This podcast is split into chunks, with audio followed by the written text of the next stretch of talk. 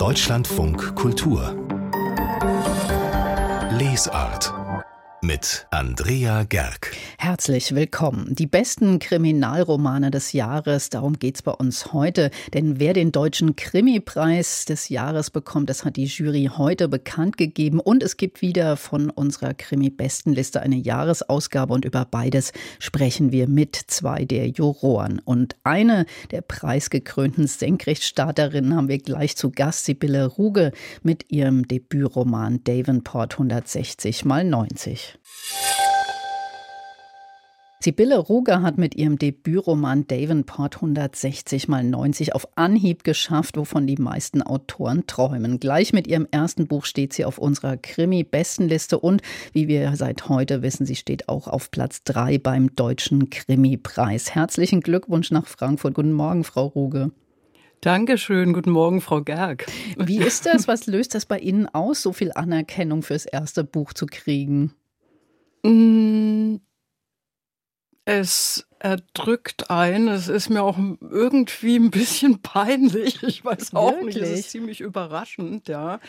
Also äh, damit habe ich mal gar nicht gerechnet. Ähm, ich bin schon froh, dass ich mit dem Genre Kriminalroman äh, bei Surkamp an die richtige Stelle gekommen bin. Und also es ist wirklich ziemlich das überraschend. Das ist ja wirklich ja. eine unglaubliche Erfolgsstory. Sie haben Ihr Buch ja auf diesen legendären Stapel der unangeforderten Manuskripte geschickt. Mhm. Dann hat der Thomas Wörtje das ähm, eben da rausgefischt und Sie gleich quasi eingeladen. Und Sie sind ja keine Debütantin, die jetzt direkt von der Schreibschule kommt. Sie sind gelernte Schauspielerin, Sie sind Textildesignerin, Sie haben ein richtiges Leben. Wie kam das, dass Sie sich hingesetzt haben und gesagt haben, ich muss jetzt auch noch einen Roman schreiben?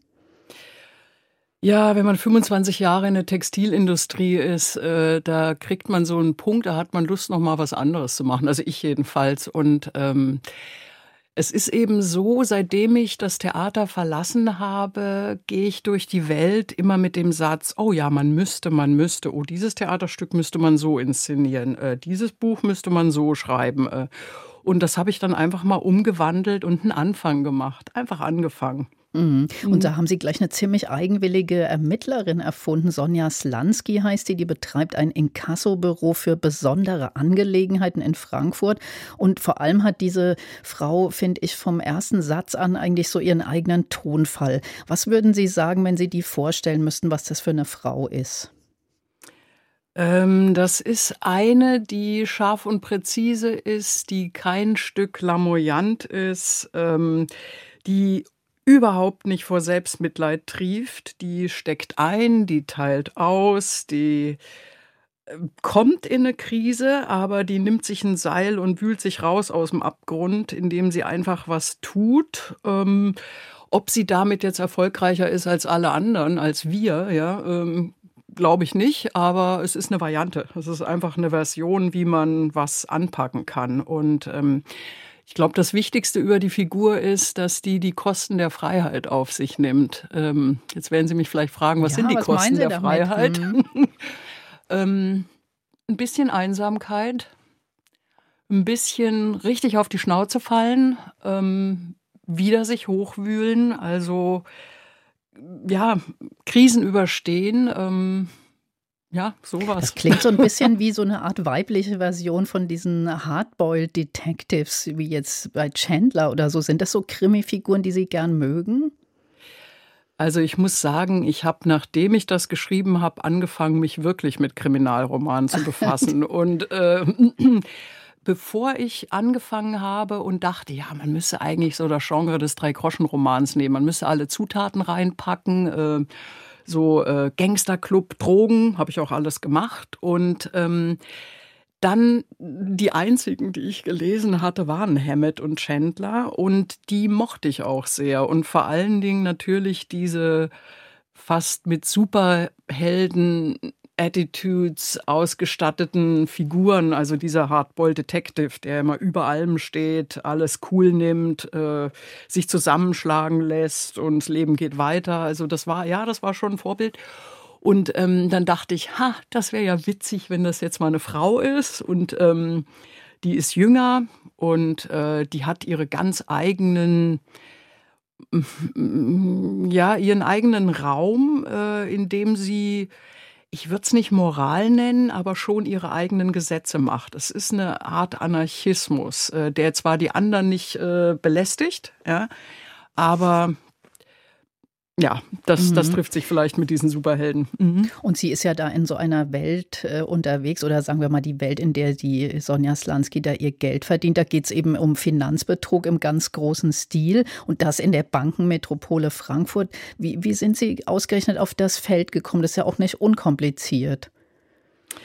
Ja, das ist vor allen Dingen, finde ich, äh, die Struktur des Kriminalromans, das hat schon Schwierigkeiten, aber ich glaube, jeder Künstler sucht sich so seinen eigenen Zwang aus mhm. und an dem äh, leidet er sich dann einen ab. Ja? Äh, wie kriege ich das jetzt hin, wenn ich unbedingt da und da hinkommen will und das und das machen will? Und ich muss dazu sagen, ich hatte, äh, als ich die Idee hatte, ja, Kriminalroman, ähm, habe ich einen Freund gefragt, ähm, ja, äh, sag mal, kann ich mal zum LKA oder so? Also, das ist ein Kriminologe. Und ähm, der hat mir dann einen Termin gemacht, ja, weil ich dachte so am Anfang, ach, die Figur könnte vielleicht eine hartgesottene Polizistin sein. Und dann bin ich zum LKA, habe mir kurz die bürokratische Struktur reingezogen, wie eine echte Fallanalyse abgeht und dachte, ne, Da sind mir mhm. ja total die Hände gebunden. Das wird ja stinklangweilig, wenn ich das alles beschreibe. Äh. Und so kam eben dann die Sonja Slansky mit ihrem ungewöhnlichen Beruf, der ein Mix ist aus äh, Geld wieder eintreiben, Fälle lösen, an die keiner ran will, äh, mit unlauteren Mitteln arbeiten und das macht ja auch dann so die Spannung und das Interesse, wenn jemand mit anderen Mitteln arbeitet als die, die man so kennt. Ne? Und da kann man ja auch eigentlich sehr gut dann eben so eine grundsätzliche Kritik auch am ganzen Neoliberalismus einbauen, oder? Das geht ja eben über solche Verbrechenserzählungen eigentlich perfekt und noch dazu, wenn sie dann im Finanzsektor spielen. Ja, ich wüsste nicht, wie man besser Gesellschaft beschreiben kann als darüber, äh, über Verbrechen. Aber ich muss dazu sagen, Verbrechen bringt's einfach auf den Punkt. Mhm. Auch alles, was in uns so steckt. Ja, natürlich greift nicht jeder zum Messer äh, und äh, Gott sei Dank. Aber es, es bringt es einfach auf den Punkt. Und ich glaube, dass, dass generell die Beschäftigung mit dem Bösen das für mich ist eben das Böse, dass man einfach nicht alles kontrollieren kann. Wir können einen Ausschnitt der Welt sehen, kontrollieren, wir können was bewegen, wir können was anpacken, aber wir können einfach nicht alles kontrollieren und das kann auch Sonja Slansky nicht. Mm. Und sie hat ja, wir haben schon drüber gesprochen, dass sie diesen eigenen Sound hat. Ich finde auch, ich weiß gar nicht, wie ich sagen soll, die Erzählperspektive ist zwar so eine Ich-Perspektive, aber manchmal dachte ich auch, ähm, vielleicht auch, weil ich wusste, dass sie mal Schauspielerin äh, waren oder immer noch sind, es hat auch was Theatrales manchmal oder Szenisches. Und dann habe ich auch mhm. noch gelesen, dass sie äh, die Texte von Heiner Müller lieben. Äh, hat der sie etwa auch zu diesem Sound inspiriert? Ich finde, es hat ein bisschen was von also, Heiner Müller manchmal. Das ist eine große Ehre. Äh, ich würde aber eher sagen, Heiner Müller ist der Verhinderer schlechthin, weil der so gut ist, dass man einfach gar nicht anfangen will zu schreiben. Der ist so ungefähr das, was Luther für die deutsche Literatur war, generell. Alle lesen nur noch nach dem Buchdruck die Bibel und äh, es gibt gar nichts anderes mehr. Und Heiner Müller, äh, als ich mich dann endlich von meiner Verehrung verabschiedet habe, dann konnte ich auch die erste Zeile aufs Papier bringen. Mhm.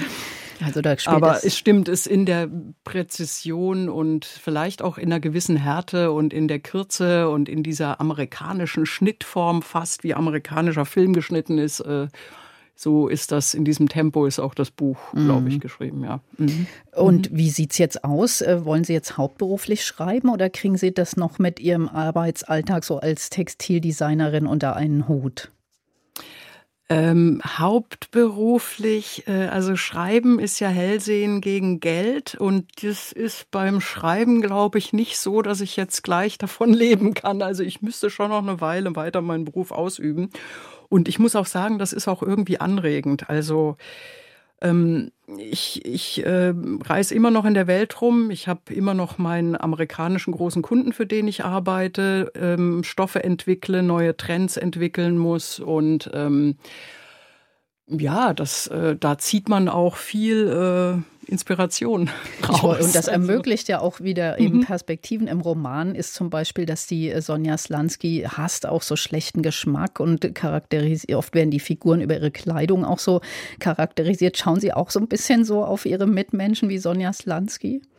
Oh, gar nicht. Nee, nee, gar nicht. Nee, eigentlich ist mir ziemlich egal, wie alle rumlaufen. Aber ähm, natürlich äh, ist man da auch ein bisschen Fachidiot, dass man äh, sieht, äh, wie teuer die Mode ist, aber wie schlecht die Stoffe sind in Wirklichkeit, ja, dass da viel Marketing dabei ist und ähm, ja, so wie jeder Raum seinen eigenen Klang hat, hat auch jeder Mensch seinen eigenen Klang mit einer ganz persönlichen Note auch der Kleidung. Natürlich ist das irgendwie eine Art Aussage, die man trifft, aber also nee, so gucke ich gar nicht. Doch, ich gucke nicht so drauf. Dann können wir uns ja nächstes Mal in Ruhe in einem Studio treffen, Sibylle Ruge. Alles Gute, vielen Dank für dieses Gespräch. Ich danke Ihnen. Ja, okay, ich danke Ihnen für die Ehre.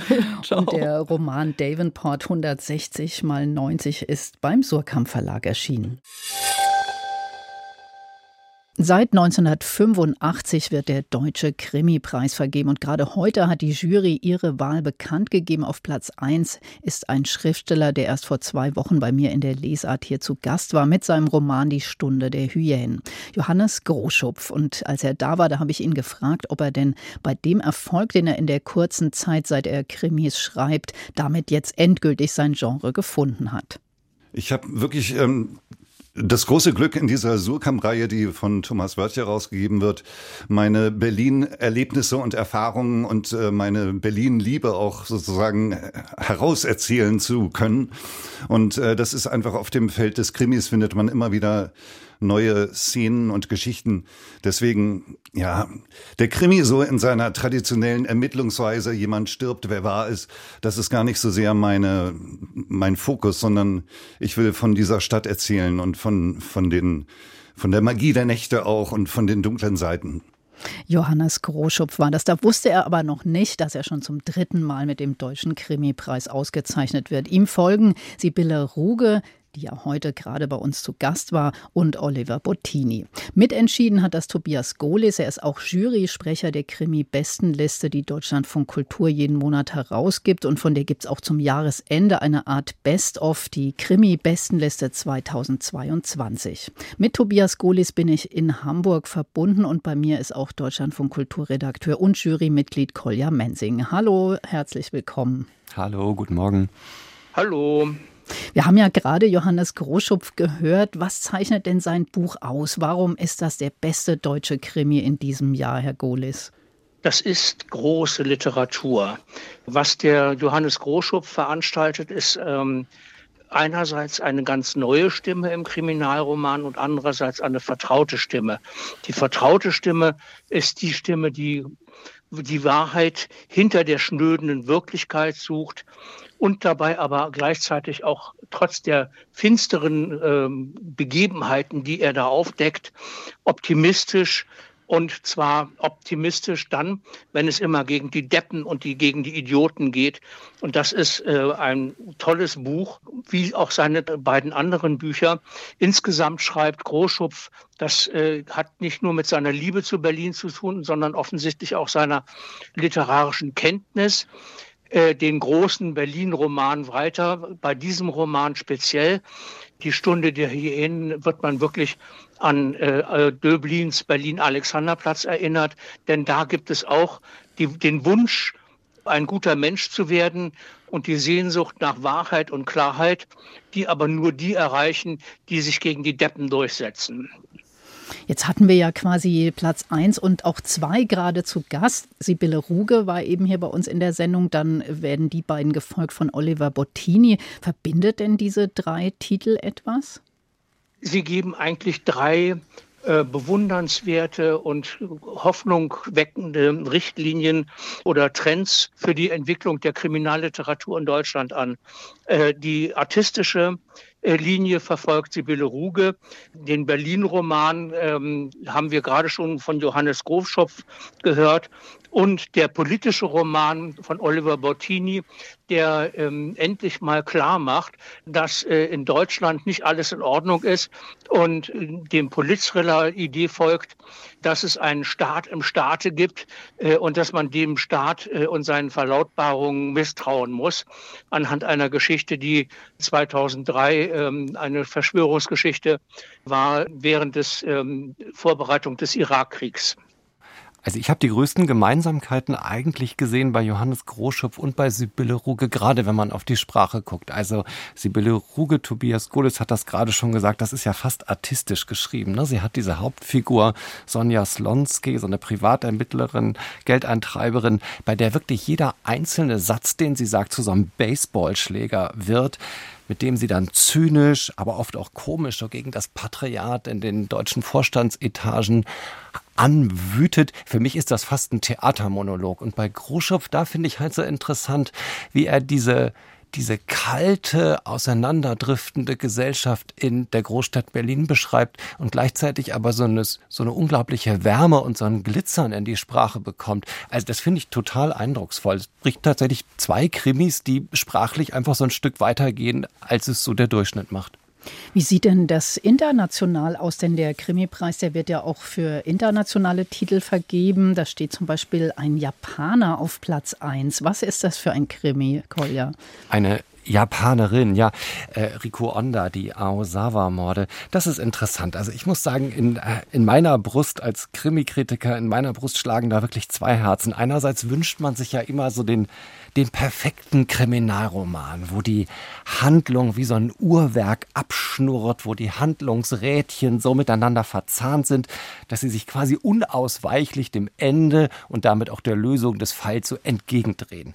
Und andererseits gibt es bei mir so eine große Sehnsucht, eben genau das alles nicht zu bekommen. Also einen Kriminalroman zu lesen, der nicht wie ein Uhrwerk ist, der nicht diese Unausweichlichkeit hat. Und genau das sind eben die Aosawa-Morde von Riko Onda, einer japanischen Schriftstellerin, die mit diesem Buch zum ersten Mal jetzt ins Deutsche übersetzt wird. Es geht um den Massenmord in einer japanischen Kleinstadt. Bei einem Familienfest wird fast die ganze, fast die gesamte Festgemeinschaft vergiftet. Ein Fall, der nie wirklich aufgeklärt wird und der Jahre später noch einmal neu aufgerollt wird. Und Rico Onda schneidet so Protokolle und Interviews einfach unkommentiert aneinander. Und man muss beim Lesen die ganze Zeit rätseln, wer da überhaupt gerade spricht. Und das Großartige ist, dabei entsteht ein immer genaueres und dichteres Bild von den Vorgängen rund um diesen brutalen Mord, aber im engeren Sinne läuft dieser Fall tatsächlich nie auf eine eindeutige Lösung hinaus. Und das, ich finde das sehr vertragt, sehr schlau, sehr fordernd. Und für mich ist das nicht nur ein super interessanter Krimi in diesem Jahr, sondern auch eine sehr, sehr aufregende Entdeckung jetzt im Bereich der japanischen Literatur. Und Tobias Golis, was äh, zeigt denn für Sie so ein Blick auf diese internationale Krimiliste? Ja, um äh, vielleicht mit äh, einem Schlager aus der Volksrepublik China zu beginnen. Der Osten ist rot. Das heißt, äh, da geht die Sonne auf. Und wir haben hier auf der Krimi-Bestenliste des Jahres 2022, wie auch im Deutschen Krimi-Preis, zwei bemerkenswerte Autoren, nämlich aus der Karibik. Zum Beispiel Cherry Jones. Das ist überhaupt der erste Roman aus Barbados, äh, der ins Deutsche übersetzt worden ist. Und ähnlich interessant ist der Roman von Jacob Ross, der auch von den kleinen Antillen kommt jetzt sozusagen die westliche Seite, die östliche Seite sind unendlich viele Romane aus Japan, aus der Volksrepublik China oder äh, wir hatten sogar auf der Krimi-Besten, die jetzt nicht auf der zu den zehn Besten gehören, zwei Titel aus Malaysia, die zeigen, dass äh, hier die Stimmen äh, aus den ehemaligen Kolonien, aus, der, aus dem Süden der Welt äh, und aber auch den Traditionen des Ostens endlich zur Sprache kommen. Man äh, müsste vielleicht noch dazu sagen, es wäre wünschenswert, wenn diese Romane, die vor allem aus Japan und China kommen, nicht nur aus dem Englischen übersetzt werden. Das ist der normale Weg, auf dem äh, sie zu uns transportiert werden, sondern aus den Originalsprachen, weil, glaube ich, viele Feinheiten letztlich bei diesem Transfer verloren gehen. Wir sprechen heute über die besten Krimis des Jahres und die werden ja nicht nur durch den Deutschen Krimipreis gekürt, sondern auch durch unsere Krimi-Bestenliste, von der es auch wieder eine Ausgabe für das ganze Jahr gibt. Da finde ich ganz auffallend, dass es einige Überschneidungen gibt, Tobias Golis und Kolja Mensing, Sie als Juroren. Was denken Sie, wie das kommt und vor allem, was sagt das aus? Also erst einmal gibt einfach personelle Übereinstimmungen zwischen dem Deutschen Krimipreis und der Krimi-Bestenliste. Also Tobias Golis, der heute hier zugeschaltet. Ist, ist eben Sprecher der Jury der Krimi-Bestenliste und er ist auch Juror beim Deutschen Krimi-Preis.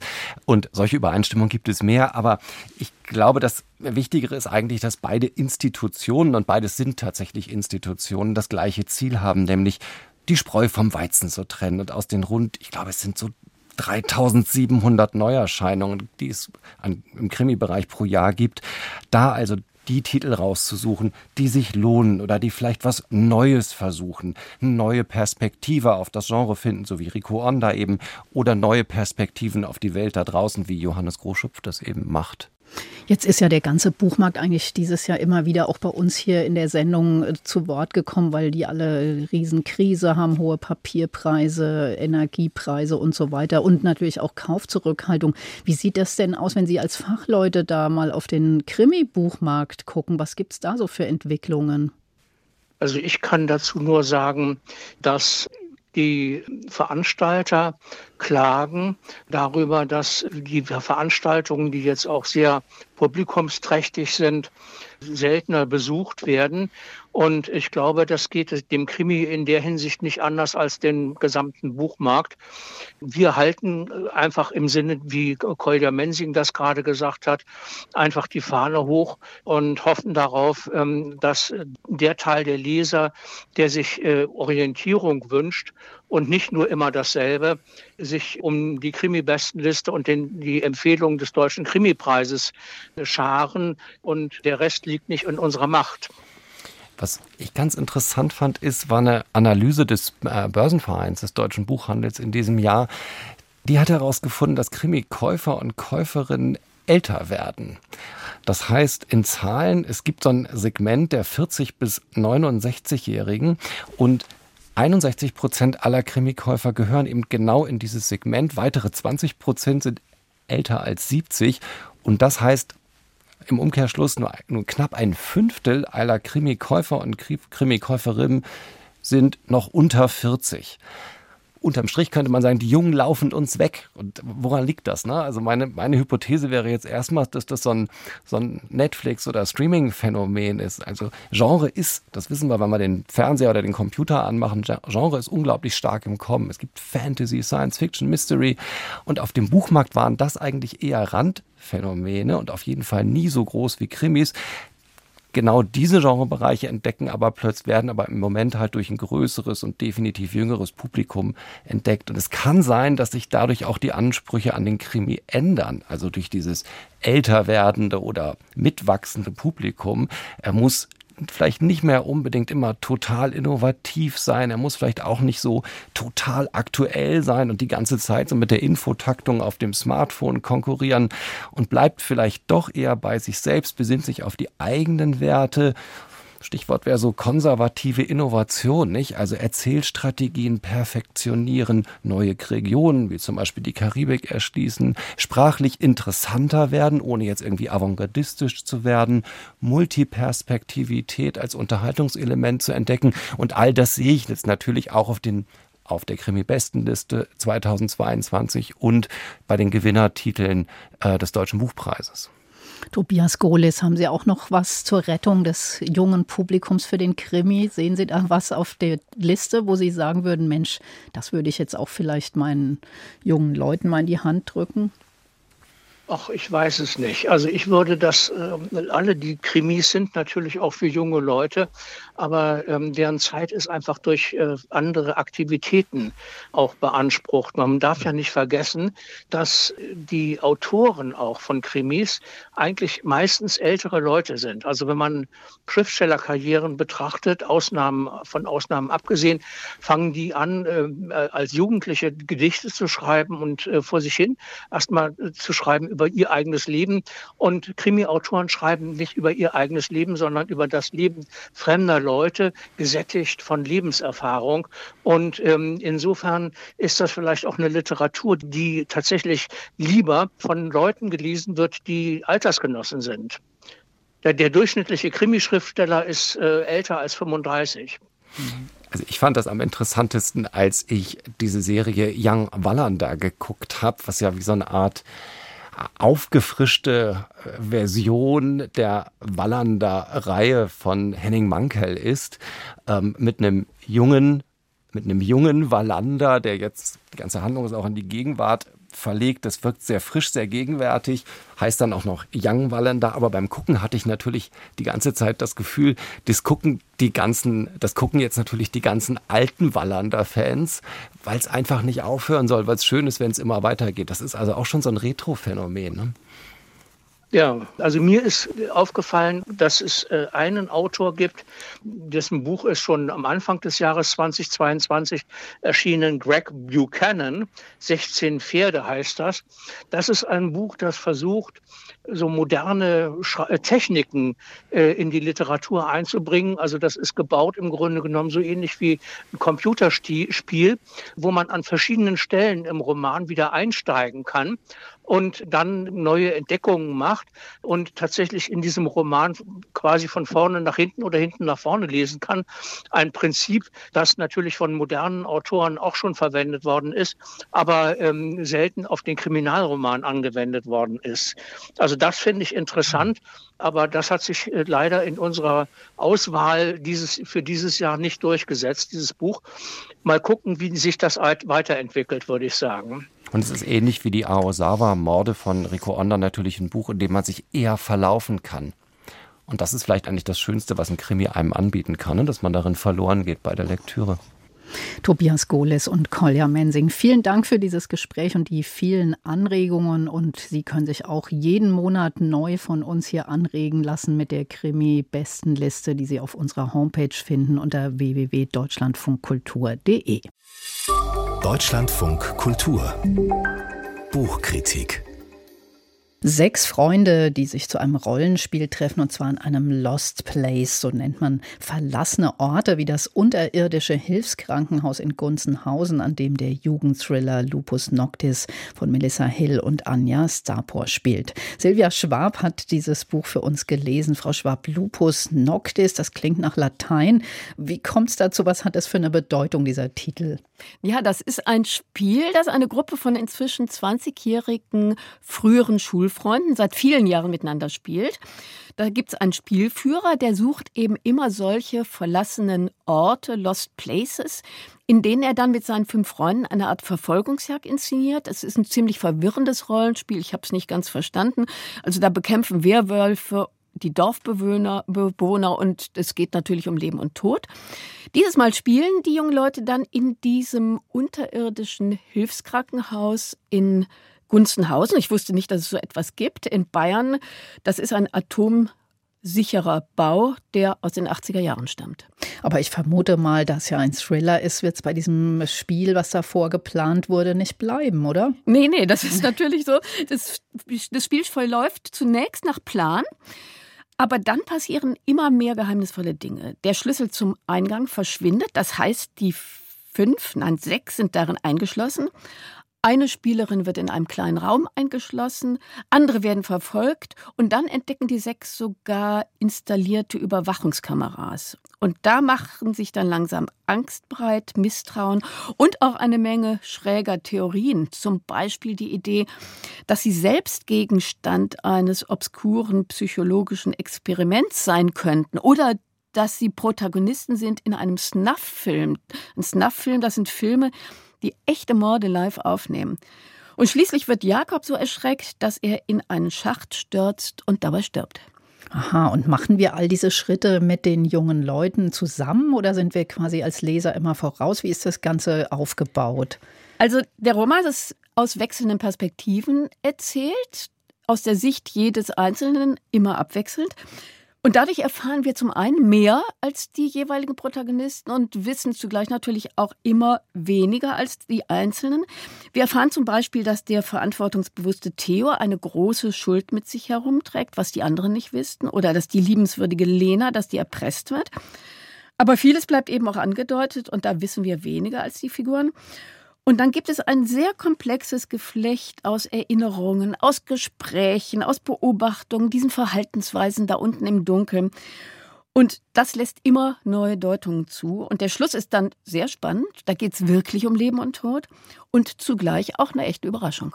Aber eigentlich ist ja so dieses Grundsetting, was Sie da beschrieben haben, nicht gerade unbekannt, dass da eben eine Gruppe von Menschen irgendwie durch widrige Umstände eingeschlossen ist. Dann passieren komische, schreckliche Sachen. Keiner kann weg, alle sind verdächtig. Wird das denn hier überzeugend und auch vor allem fesselnd und spannend erzählt? Also in meinen Augen ist es so, es läuft die Handlung erstmal ein bisschen schleppend an, denn dieses Spiel Lupus Noctis, das ist schwierig zu verstehen und ich finde es auch nicht besonders prickelnd. Zudem sind dann diese sechs jungen Leute so eher ein bisschen Typen, also nicht wirkliche Charaktere. Da ist der vorsichtige Kluge, der traumatisierte Schöne, die unauffällige Stille, dann die Hilfsbereite, die Gestylte. Und sprachlich finde ich den Roman auch nicht so prickelnd, der ist etwas klischeehaft, etwas einfach gestrickt. Da wird Pizza zum Beispiel verputzt. Ja, mhm. das ist auch in Kinderbüchern schon so. Da rieseln Schauer über den Rücken und ein markerschütternder Schrei, der lässt dann das Blut gefrieren. Gut entwickelt wird aber eben, wie schließlich jeder jeden verdächtigt und die sechs jungen Leute immer misstrauischer werden, immer panischer werden, damit auch immer einsamer werden und dass natürlich diese ganzen Freundschaftsbände in dieser Extremsituation dann zerreißen. Also Ihr Urteil ist eher durchwachsen, sage ich mal. Ja, ich würde sagen, aber trotzdem, also trotz dieser Vorbehalte, das ist eine sehr komplexe Handlung und die ist ausgesprochen intelligent gestrickt. Also bis zum Schluss werden alle Erzählfäden in der Schwebe gehalten. Und dann die immer neuen Erkenntnisse, die Entdeckungen, Verdachtsmomente, Gewissheiten und Geheimnisse, also wirklich gekonnt zum Schluss zusammengeführt. Und diese Lösung ist eben völlig unerwartet. Und wichtig ist, diese Lösung ist logisch. Also ich glaube, wenn nach dann 100 Seiten wirklich diese Geschichte so richtig Fahrt aufnimmt, dann werden Jugendliche sie so leicht nicht mehr aus der Hand nehmen. Das ist dann auch ein echter Schmöker. Sagt Silvia Schwab über den Jugendthriller Lupus Noctis von Melissa C. Hill und Anja Stapor. Erschienen ist das Buch im Dressler Verlag. Es hat 416 Seiten und kostet 15 Euro.